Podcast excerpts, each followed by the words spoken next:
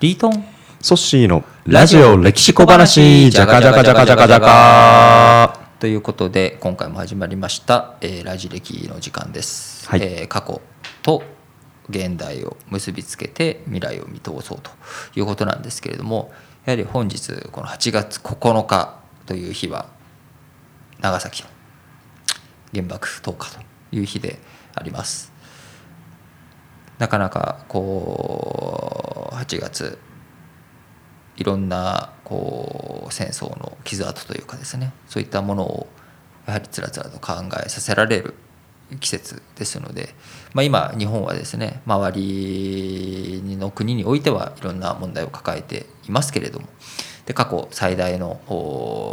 防費というような状況になっていますけれども、まあ、それでも少なくとも平和な日々を過ごしているということではあります。ただ一方でしちがつ多くの豪雨があったり震災が起きて、えー、少なからぬ人々が命を落としたりということ、また熱中症等々、あるいは海川、そういったところで、えー、災害水害、自然の猛威の中、こうやっぱり人間としてできることを丁寧にやっていくことが、少なくともこう予期せぬ悲劇とかそういったものを少しでも防いでいくものなのかなと思っています。とても固い入りになりましたけれども、まあ、ソッシーさっきからうなずいてばっかりですけれども、はい、なんかあります？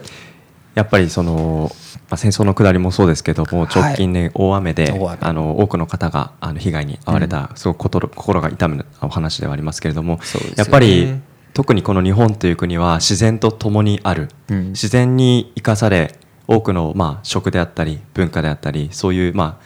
幸せな瞬間をまあ紡いでくれる自然もある一方で、やはり忘れてはならないのはそういうまあ天候であるとか自然災害というところも、まあ表裏一体のまあ環境の中で生かされているといったところを改めてえまあ考えされさせられた、そんなえ夏の始まりだったかなという、そんなふうに思っていますね。そうですね。例えばこう隅田川の納涼花火、今納涼花火と言われてますけれども、もともとはこう江戸時代の江戸、喧嘩と火事は江戸の花と言われたように、まあ、災害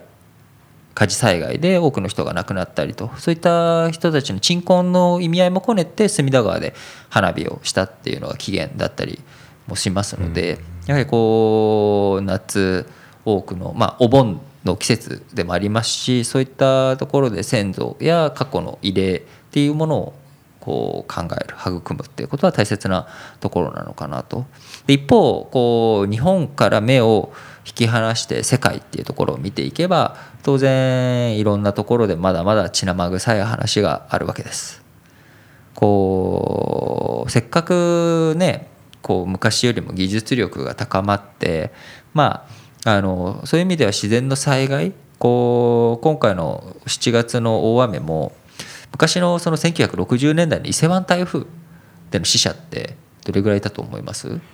今回がまあにひゃくめいぐらいと言われてますよね。そうですね、にひゃくめいから、まあ、今後 の, その二次災害等々も含めても、はい、まあ、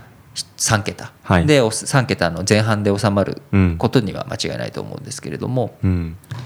さんけたの前半というと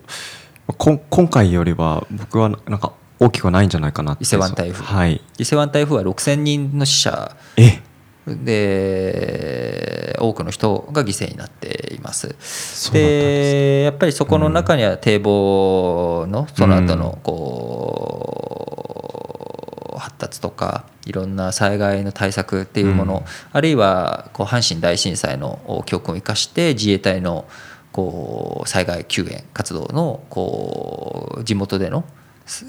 そういった要請がなくても速やかに活動ができるといったいろんな制度とか、あるいは技術とかそういったものの進展で多くの命が救われている一方、逆にそういった技術の発展で核兵器を使わなくても多くの人たちが殺傷されていく、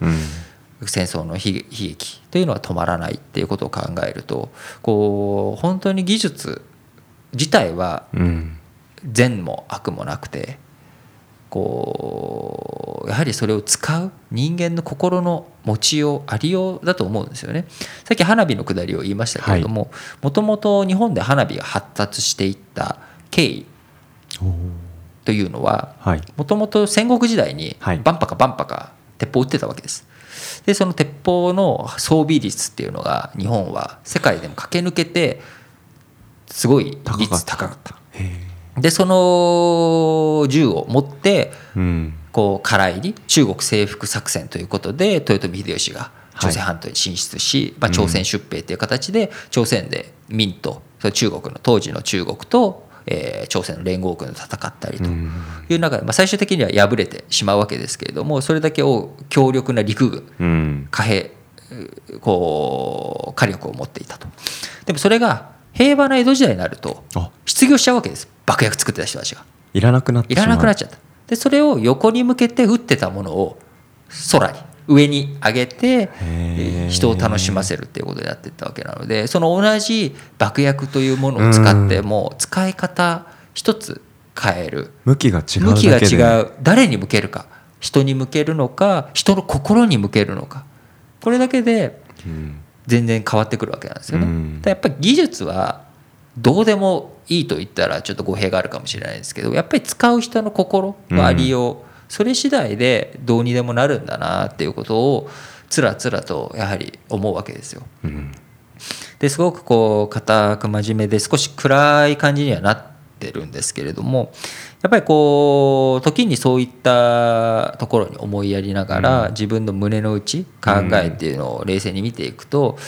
イライラしたりとか、あるいは電車の中でちょっとこう立ち振る舞いがうまくいかない、要は扉の前にちょっと立ってる人とか、あるいは大きい荷物を抱えてる人とかに対して不寛容でいたりしないかと、うん、自分自身ね。どうですソッシーは、うん、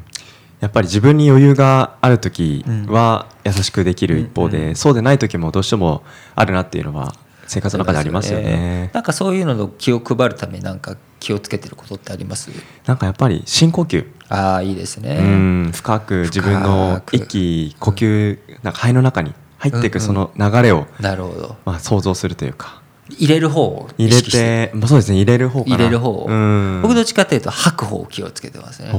要は自分の中にある汚れというか、うん、なんかその鬱屈した思いとかっていうのを全部吐き出して、うん、なるほど。で、まあちょっとね、どうしても都内で深呼吸すると入ってくる空気、必ずしもいいのか悪いのかっていうのがあるんですけれどもうんうん、うん、少なくともちょっと自分の体の奥底に溜まってるようなものを吐き切るっていうのは結構大切なのかなとか、まあ、そういう意味で言うとそのお風呂とかで汗、うん、サウナとかでもいいですね、こう夏場でもね、うん、しっかりと汗とかを出し切るっていうのがすごく大切なんだろうなと思います、うん、だからこう起きてしまったこととか、あのそういったものに対してこう繰り返さない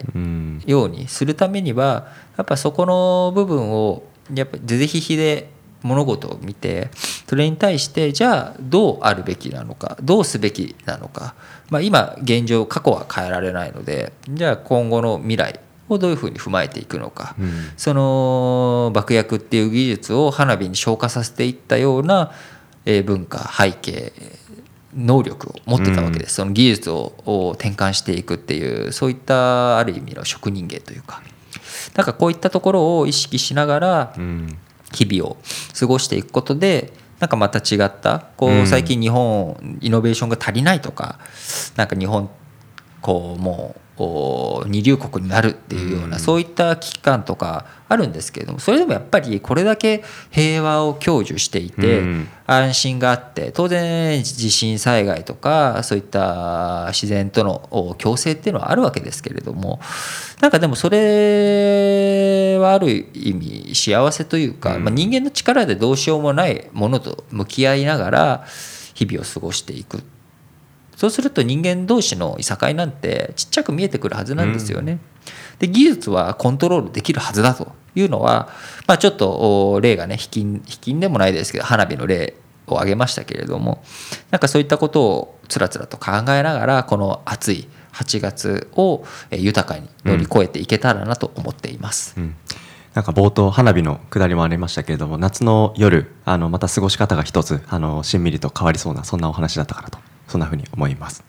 はい、ラジオレシコロアンシー、お相手はリートンとソッシーでした。